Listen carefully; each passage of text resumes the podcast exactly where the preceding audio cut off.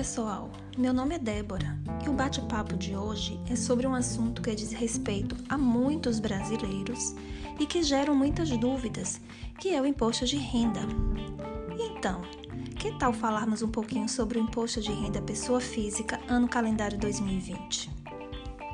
Normalmente, a dúvida inicial é referente a quem está de fato obrigado a declarar. E você, tem essa dúvida? Você sabe se é obrigado a fazer a declaração?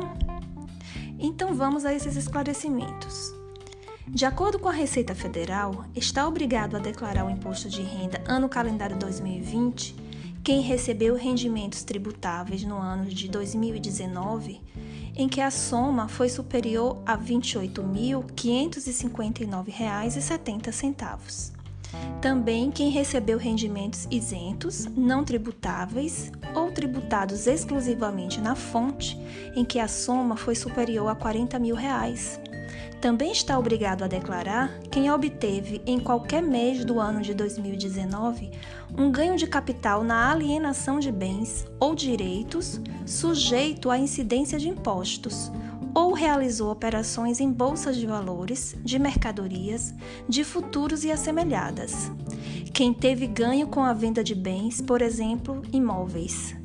Também é a pessoa que passou a morar no Brasil em qualquer mês de 2019 e ficou até 31 de dezembro. Também está obrigado a declarar a pessoa que recebeu mais de R$ 142.798,50 em atividade rural ou tem prejuízo rural a ser compensado no ano calendário de 2019 ou nos próximos anos.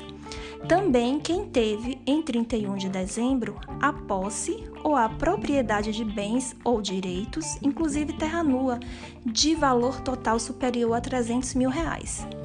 E você se encontra dentro de uma destas condições? Então você deve declarar seu imposto de renda. Uma outra dúvida que sempre surge é em relação à documentação necessária para a preparação da declaração. Vamos falar um pouquinho disso agora.